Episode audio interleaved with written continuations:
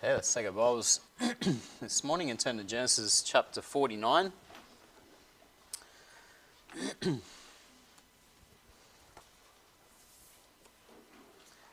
Genesis forty-nine, excuse me,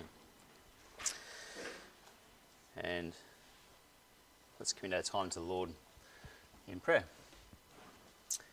Dear Lord and Heavenly Father, we thank you for this opportunity to come now around your word. Lord, I pray that you would help us to come with hearts that are ready to receive from you. I pray, Lord, that you would teach us this morning, instruct us, refresh us uh, through your word, so that we might leave singing your praises and giving all glory and honour unto your name. I pray, Lord, that you would empower me now through the Spirit, and that it would be your words this morning. It will be your thoughts, that you give us understanding of the passage before us, and that, Lord, you would be honoured and glorified now, and we pray this in Jesus' name. Amen. Of course, we've been going through Genesis chapter forty-nine, and we've been looking at uh, Jacob's blessings for each of his sons, and we looked at the last one uh, last Sunday, Benjamin.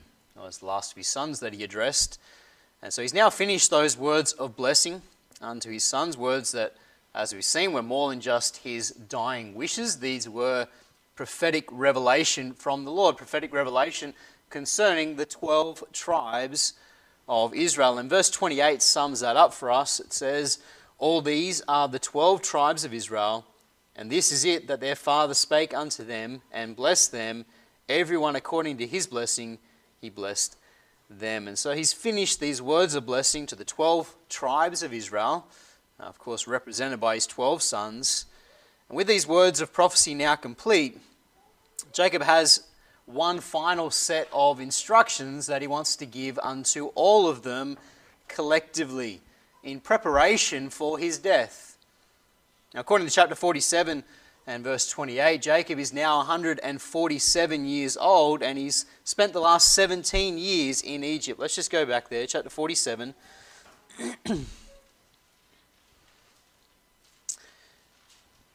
Chapter forty-seven and verse twenty-eight, it says, "And Jacob lived in the land of Egypt seventeen years, so the whole age of Jacob was a hundred forty and seven years." So he's one hundred forty-seven years old now. He's been living in the land of Egypt for seventeen of those years, the final seventeen years. And they've been a time of great blessing for him. Not just because he's been reunited with Joseph, his long-lost son, the son that he loved, but also because God has blessed him abundantly during this time. In chapter forty-seven there, verse twenty-eight, it says, uh, verse twenty-seven, sorry, it says, "And Israel dwelt in the land of Egypt, in the country of Goshen, and they had possessions therein, and grew and multiplied exceedingly." And so this time of uh, in Egypt has been a time of great blessing for Jacob, and indeed for his family. God has blessed him abundantly. You know, Jacob throughout his life had experienced his fair of fair share of trials, hadn't he? He'd gone through a lot of trials, a lot of hardship, but he'd also seen that God is a rewarder of them that diligently seek him. He'd seen that God keeps his word. He'd seen that God is wonderful, that God is a God of blessing. He'd seen that in his own life. And now as he approaches the time of his death, Jacob's faith in God is still as strong as ever. ever. It hasn't diminished. And this is clear from his final set of instructions that he now gives unto his sons. This final set of instructions just before he departs this life in peace. So consider with me first of all here this morning Jacob's burial instructions from verse twenty-nine onwards. Jacob's burial instructions. Verse twenty-nine says, "And he charged them and said unto them, I am to be gathered unto my people. Bury me with my fathers in the cave that is in the field of Ephron the Hittite, in the cave that is in the field of Machpelah, which is before uh, Mamre, in the land of Canaan, which Abraham bought with the field of Ephron the Hittite for a possession of a burying place. There they buried Abraham and Sarah, his wife. There they buried Isaac and Rebekah, his wife, and there I buried Leah. The purchase of the field and of the cave that is therein was from the children of Heth. And when Jacob had made an end of commanding his sons, he gathered up his feet into the bed, and yielded up the ghost and was gathered unto his people. We see here Jacob's burial instructions unto his sons. He charges them here with these instructions. And this is not the first time that he's given this set of instructions. He actually gave very similar instructions to Joseph back in chapter forty-seven. Just go back there. Chapter forty-seven and verse twenty-nine. It says this, "And the time drew nigh that Israel must die, and he called his son Joseph and said unto him, If now I have found grace in thy sight, put, I pray thee, thy hand under my thigh, and deal kindly and truly with me. Bury me not, I pray thee, in Egypt, but I will lie with my fathers, and thou shalt carry me out of Egypt, and bury me in their burying place. And he said, I will do as thou hast said. And he said, Swear unto me. And he sware unto him, and Israel bowed himself upon the bed's head." And so in chapter forty-seven, Jacob had called for Joseph to come alone before him. And at this private audience, he'd given Joseph these instructions concerning his burial. And he made Joseph there swear, promise, that he would carry out these instructions. And now he gives those very same instructions under all twelve sons collectively. You know, by doing this, he's making sure that his wishes are carried out, isn't he? You know, it's not that he didn't trust Joseph, he did. But by doing this, he makes sure that the other sons go along with it. You know, they don't fight against Joseph. They all know what their father's will is concerning his burial. But you know, perhaps more importantly, this also gives Jacob a chance here, one final time, to testify of his faith unto his twelve sons. You see, in his instructions here, Jacob's faith in God is revealed in a couple of ways. His faith is first of all seen in his declaration there in verse twenty-nine. He says, I am to be gathered unto my people. There in verse twenty-nine, it says, And he charged them and said unto them, I am to be gathered unto my people. Bury me with my fathers in the cave that is in the field of Ephron the Hittite. He makes this declaration. He says, I am to be gathered unto my people. And with this statement here, Jacob demonstrates his, his understanding, his faith, that there is life after death. That's what he's demonstrating here. With this very simple statement, he's demonstrating his understanding that there is life after death, that life continues. See, this phrase, gathered unto my people, was first seen in Genesis twenty-five and verse eight, and it was in reference to Abraham. Go back there to Genesis twenty-five with me.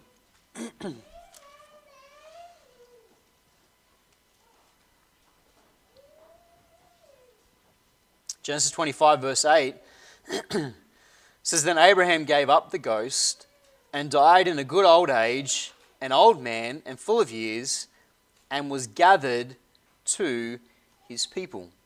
And so we see this phrase first used here, Genesis twenty-five, in relation to Abraham. And it was used after this also in relation to Ishmael, and then also in relation to Isaac. And now it's going to be used in relation to Jacob. And it's a phrase that speaks clearly of going to the realm of the dead. It speaks clearly of being reunited with those who have gone before. Uh, one commentator said this, the phrase is uh, constantly distinguished from departing this life and being buried. It denotes the reunion in Sheol with friends who have gone before, and therefore presupposes faith in the personal continuance of a man after death. You see, this phrase speaks clearly of faith in life after death, this understanding, this belief. Now, of course, the realm of the dead was divided into two parts, wasn't it, in the Old Testament? It was divided into two parts. The, the saved went to a temporary holding place of blessing. The unsaved were cast into hell, and Luke chapter sixteen gives us the, the clear understanding of that. Let's go over there. Luke chapter sixteen, and, and our Lord teaches about the gulf, the great gulf between these two.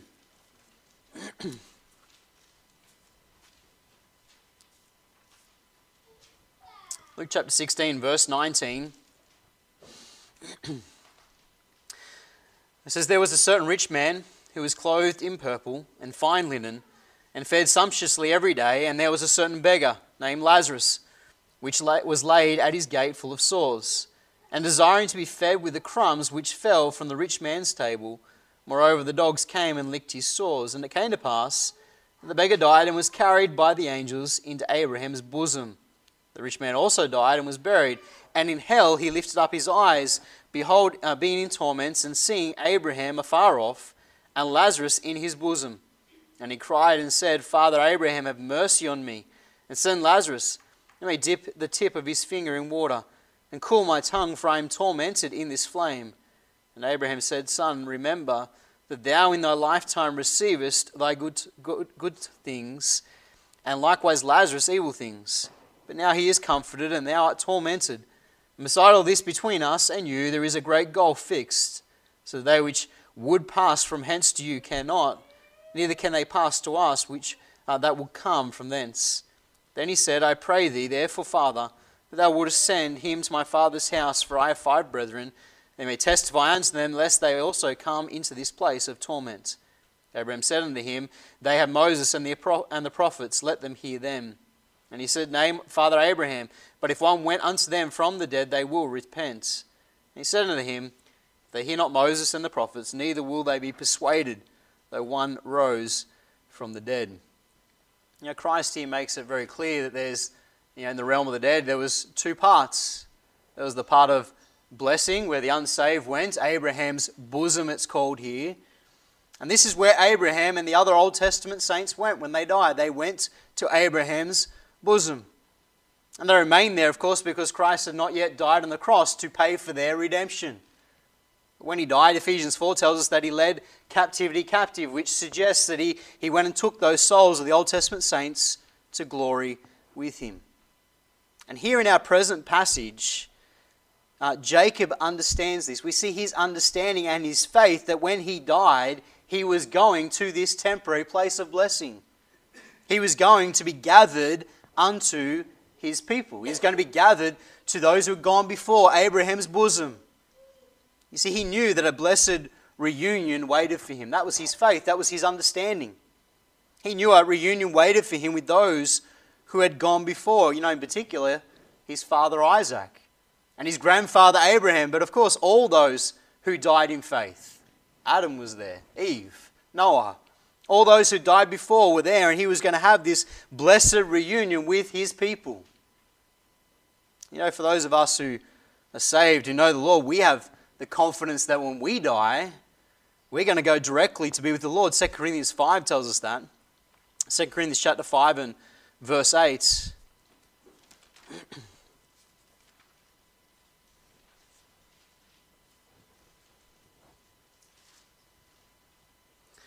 Second Corinthians five, and uh, we'll start back in verse six. It says, Therefore we are always confident, knowing that whilst we are at home in the body, we are absent from the Lord. We walk by faith, not, will, not by sight. We are confident, I say, willing rather to be absent from the body and to be present with the Lord. Absent from the body is to be present with the Lord. When we die, our soul goes to be with Him. We're reunited with the Lord, but we're also reunited with all of our loved ones who've gone before. All those who have died in faith, that is our faith, isn't it? That is our confidence as believers, that we'll have that blessed reunion. Now, that is the source of our hope and peace in the face of death, isn't it? That confidence that we have that we'll go directly to be with the Lord and we'll have that blessed reunion. And you know, here we see Jacob had that same faith. He had that same faith, and it meant that he had that same hope and peace as he faced the end of his life. He had peace here. And that peace was founded upon this faith that he had, he would be gathered unto his people. You know, we also see his faith revealed in the choice of burial place. Go back there to Genesis forty-nine. Verse twenty-nine. It says, And he charged them and said unto them, I am to be gathered unto my people. Bury me with my fathers in the cave that is in the field of Ephron the Hittites, in the cave that is in the field of Machpelah, which is before Mamre, in the land of Canaan, which Abraham bought with the field of Ephron the Hittite for a possession of a burying place. There they buried Abraham and Sarah his wife. There they buried Isaac and Rebekah his wife, and there I buried Leah. The purchase of the field and of that cave that is therein was from the children of Heth. Jacob here makes it very clear to his sons, as he had to Joseph on his own earlier, he makes it very clear that he doesn't want to be buried in Egypt. He wants to be buried in Canaan. This is his earnest desire, that they would carry his body back to Canaan and bury him in the same place as his fathers before him, Abraham and Isaac, and also their wives and Leah. He wants to be buried in that same cave that Abraham had purchased. You know, it's important we understand here that this desire to be buried in Canaan was motivated by more than just sentimental feeling. It wasn't just that he wanted to be buried in the, the same place, you know, as, as them. It wasn't just that. It wasn't simply that he didn't like the Egyptian way of burial. You know, this request to be carried back to Canaan was a statement of faith by Jacob in the promises of God. It was a statement of faith. It was a statement of faith that one day God would give to his descendants the land of Canaan as a possession. He believed that by faith, and so he wanted to be buried in that land that God had promised them. You know, this was the promise that God had first made to Abraham, and then he reiterated unto Isaac, and then finally unto Jacob. He reiterated this promise that the land would one day be their possession. They would inherit it. And they all believed this promise by faith, didn't they? Even though they never saw it fulfilled with their own eyes. Now, the writer of Hebrews declares that they all died in faith, not having received the promises. Let's go there, Hebrews eleven.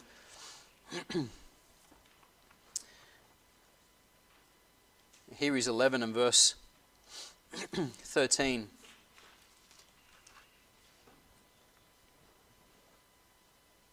Hebrews eleven verse thirteen says, "These all died in faith, not having received the promises, but having seen them afar off, and were persuaded of them, and embraced them, and confessed that they were strangers and pilgrims on the earth." All right, here it says they died in faith, not having seen the fulfillment, but they were persuaded that God would keep his promises, that God would fulfill his word. And here Jacob declares that faith to his children, doesn't he? He declares his faith in God's promise to give them the land. He declares it unto his sons with this desire to be buried in Canaan.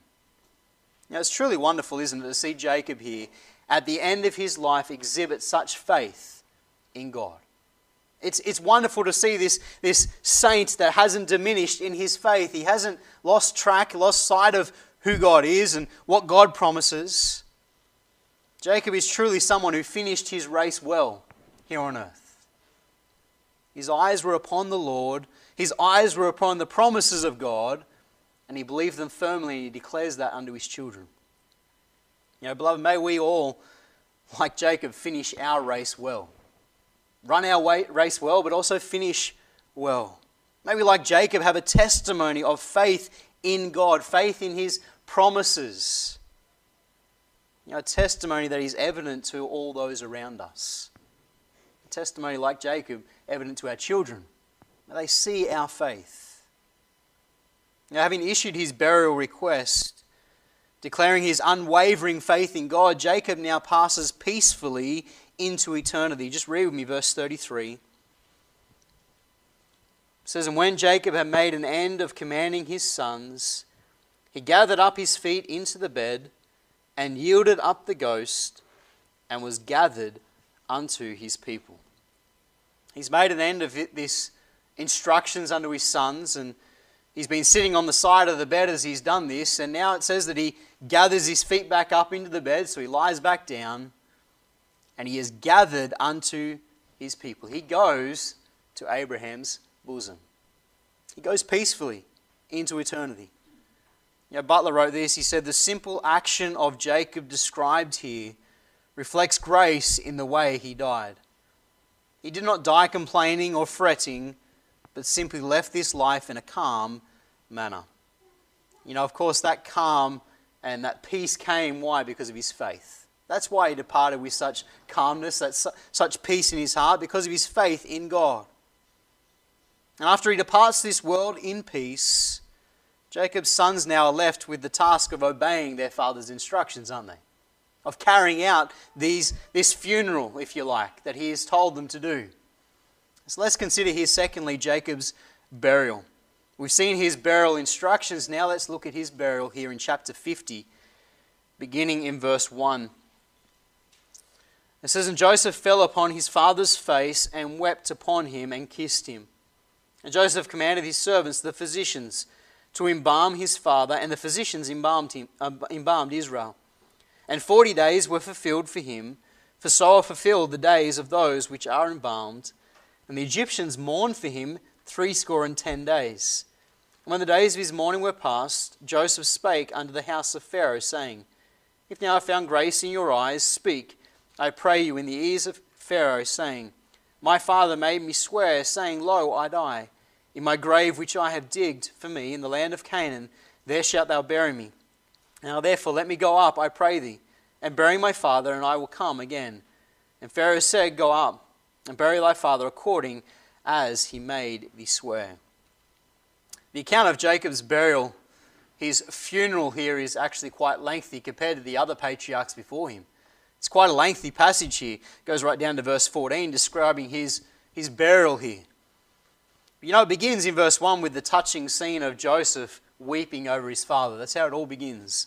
Verse one, it says, "And Joseph fell upon his father's face and wept upon him and kissed him." It begins with Joseph here, weeping over his father. He, you know, his affection for his father is clear, isn't it? Joseph is going to miss his father dearly.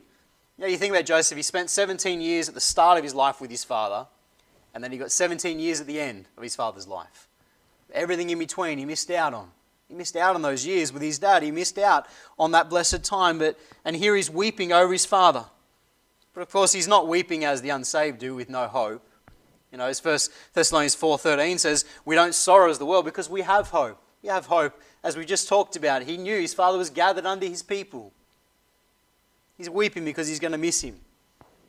You know, after weeping and kissing his father goodbye, Joseph composes himself, and then he immediately sets about obeying his father's instructions, making the, the preparations, if you like, for his father's burial.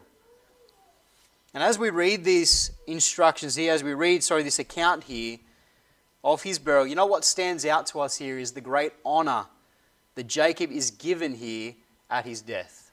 That's really what stands out from this passage, the honor that is given to him at his death. And that honor begins with Joseph sparing no expense to make sure that his father's body is properly prepared. Look there in verse two. It says, "And Joseph commanded his servants, the physicians, to embalm his father, and the physicians embalmed Israel, and forty days were fulfilled for him. For so are fulfilled the days of those which are embalmed, and the Egyptians mourned for him threescore and ten days." Joseph here makes sure that his father's body is properly prepared. Now, we know the Egyptians were experts at embalming a body, weren't they? In preparing a body for burial. And Joseph here commands his personal physicians to oversee this, to make sure that his father's body is properly prepared for this long journey that's ahead of them, from Egypt up to Canaan. And so he makes sure that it's done to the highest standards. And we're told in verse three that the whole process took forty days. Notice that it says in verse three, "And forty days were fulfilled for him, So, for so fulfilled the days of those which are embalmed." This process took forty days. So there's no expense spared here, is there, in the burial of the body. And while this is all being done, while the body is being prepared by the physicians for burial, the whole of Egypt is mourning for Jacob. And we're told this continues for seventy days. They mourn for him. Verse three at the end there, it says, "And the Egyptians mourned for him threescore and ten days." For seventy days, the whole nation of Egypt is mourning the loss of Jacob. That's interesting, isn't it? It's interesting because it speaks to us of the honor given unto him, not just by his sons, but the great honor that's given unto him by Pharaoh and the Egyptian nation, this heathen nation. You know, according to historians, this was the length of mourning that was given unto men of national importance. Commentator Butler says this, "The Egyptians mourned seventy-two days for their kings. Thus Jacob was given great honor, for the Egyptians mourned only two days less for him than they did for their own kings."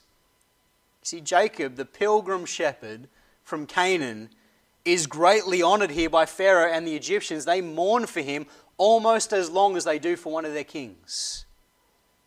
Now, this speaks to us of just how highly they regarded Jacob and his family. You know, at the end of those seventy days of mourning, Joseph and his brothers are determined to obey their father's request and determined to go up to Canaan and bury their father. But in order to leave on such a long journey, they're going to need permission from Pharaoh, aren't they? And so Joseph here sends a request under Pharaoh seeking permission. Look in verse four. It says, "And when the days of his mourning were past, Joseph spake unto the house of Pharaoh, saying, If now I have found grace in your eyes, speak, I pray you, in the ears of Pharaoh, saying, My father have made me swear, lo, saying, Lo, I die. In my grave which I have digged for me in the land of Canaan, there, there shalt thou bury me. Now therefore let me go up, I pray thee, and bury my father, and I will come again." Now we might wonder here in verses four and five why it is that Joseph doesn't go in himself. In verse four it says that he, he speaks unto the house of Pharaoh. He speaks to Pharaoh's officials and asks them to relay the request for him. Now why doesn't Joseph go in himself? After all, he was the second in command over all of Egypt. He had a good relationship with Pharaoh. Why didn't he go in himself and talk to Pharaoh directly? Well, there are a few suggestions as to why. But the most logical is because he was defiled. He is considered defiled because he'd been around his father's dead body and he, he's in a time of mourning. And so he was considered defiled and therefore not able to come before the king. That is the, the most logical explanation as to why he doesn't go himself. And so instead he asked these court officials, the house of Pharaoh, he asked these men to relay the request for him. And upon hearing Joseph's request, Pharaoh readily agrees to let them go. But he goes beyond just saying, off you go, go and do what you've got to do. He goes beyond that and he basically orders that Jacob is to be given a state funeral. Look in verse six with me. It says, "And Pharaoh said, Go up and bury thy father according as he had made thee swear. And Joseph went up to bury his father, and with him went up all the servants of Pharaoh, the elders of his house, and all the elders of the land of Egypt, and all the house of Joseph, and his brethren, and his father's house. Only their little ones and their flocks and their herds they left in the land of Goshen. And they went up with him, both chariots and horsemen. And it was a very great company." Basically here, um, Joseph is told to give his father a state funeral. That's basically what happens here. Now, Joseph and his brothers, as they set out to bury their father, to make the journey back to Canaan, they're not alone. With them now is this grand procession, funeral procession. In verse seven, we're told that Pharaoh sends with Joseph his servants, and it includes the elders of the house and the elders of Egypt. Just read verse seven again. It says, "And Joseph went up to bury his father, and with him went up all the servants of Pharaoh, the elders of his house, and the elders of the land of Egypt." Now, the elders of the house, they are the senators, the, the counselors, the officials of state. They're all those ones that serve within Pharaoh's courts. The elders of the land are the governors of the provinces and the cities, the leaders of the army. You see, this is all the, the officials basically. They're all told to go on this procession, this grand procession, back to Canaan with Joseph and his, his brethren. In verse eight, we're told that they accompany all of Joseph's house and his father's house. It says in verse eight there, "And all the house of Joseph and his brethren and his father's house, only their little ones and their flocks and their herds left they left in the land of Goshen." Basically, everyone in the family goes as well. Not just a few. Everyone goes, makes this journey back to Canaan to pay their respects. The only ones who don't go are the very youngest in the family. And then finally in verse nine, we're told that this funeral procession has a military escort as well. It says in verse nine, "And there went up with him both chariots and horsemen, and it was a very great company." This is a long journey. And this procession now has protection. They have a military escort as well. And it's not just there for protection, it also adds grandeur too, doesn't it? And honor to the procession. You have this military escort on either side as they proceed out up to Canaan. You know, altogether, this constitutes a tremendous funeral procession, doesn't it? You read through the list, and verse nine sums it up. It says, and it was a very great company. This is a great company. This is a grand procession given to Jacob. You know, it must have been some sight to behold as they all departed Egypt and they made their way across the Sinai desert, around the south of the Dead Sea and up to the eastern shore of the Jordan River.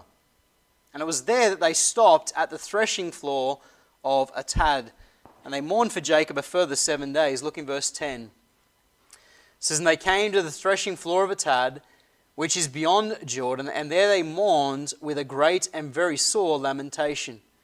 And he made a, made a mourning for his father seven days.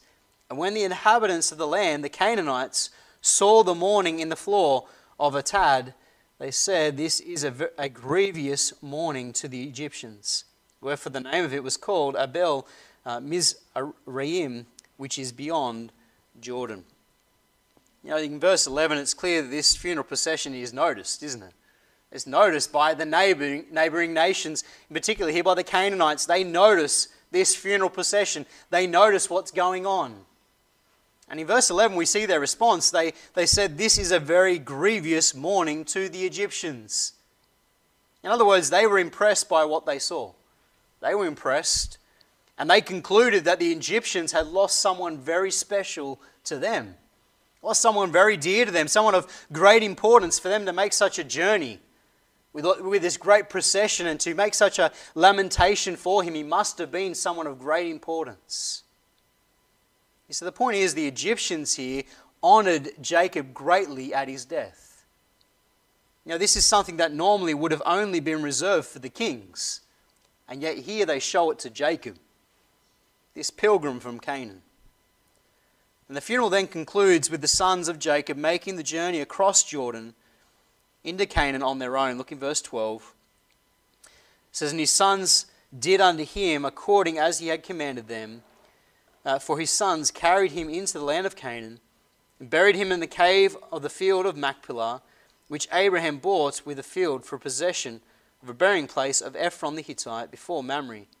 And Joseph returned into Egypt, he and his brethren, and all that went up with him to bury his father after he had buried his father.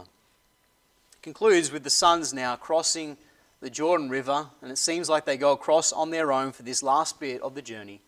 And as requested, they bury their father in the cave there at Machpelah, in the cave which Abraham had purchased. And with the burial complete, they then proceed to return home to Egypt. They carried out their father's instructions. They honored him in his death. You know, all the way through this funeral account here, the thing that stands out is how greatly Jacob was honored at his death. Not just by his family, but by Pharaoh and the Egyptians. You know, his body was prepared at great cost for the journey. The whole nation mourned for him seventy days. He's given a state funeral by Pharaoh, with a grand procession, traveling all the way to Canaan. You know, the question we must ask here is why? Why was Jacob, of all people, honored so greatly by a heathen nation? The answer, of course, is Joseph, isn't it? The answer is Joseph. It was Joseph's godly character, it was Joseph's testimony before the Egyptians that brought this great honor unto his father. Butler notes this, the Egyptians honored Jacob because of the way his son Joseph had lived. Joseph's holy conduct through the years, even when he was despised, ultimately caused others to want to glorify his father. The actions of the son brought glory and honor to the father. The actions of the son brought glory and honor unto the father. And there's a lesson in that, isn't there? There's a lesson in that for us today. Because you see, we are God's children. And we're representing the Lord here on earth. And beloved, how we behave, how we conduct ourselves directly affects the honor and glory that our Heavenly Father receives from men around us. You see, when we, as His children, fail to maintain a godly testimony, we bring shame upon our Heavenly Father. Rather than drawing men to him, we turn men away from him. Rather than bringing praise and glory to his name, it brings reproach upon his name and reproach upon the name of Christ. You see, when we maintain a godly testimony before men, it leads others to honour and glorify our Heavenly Father. Now, Peter speaks about this very truth in First Peter two. Just turn over with me.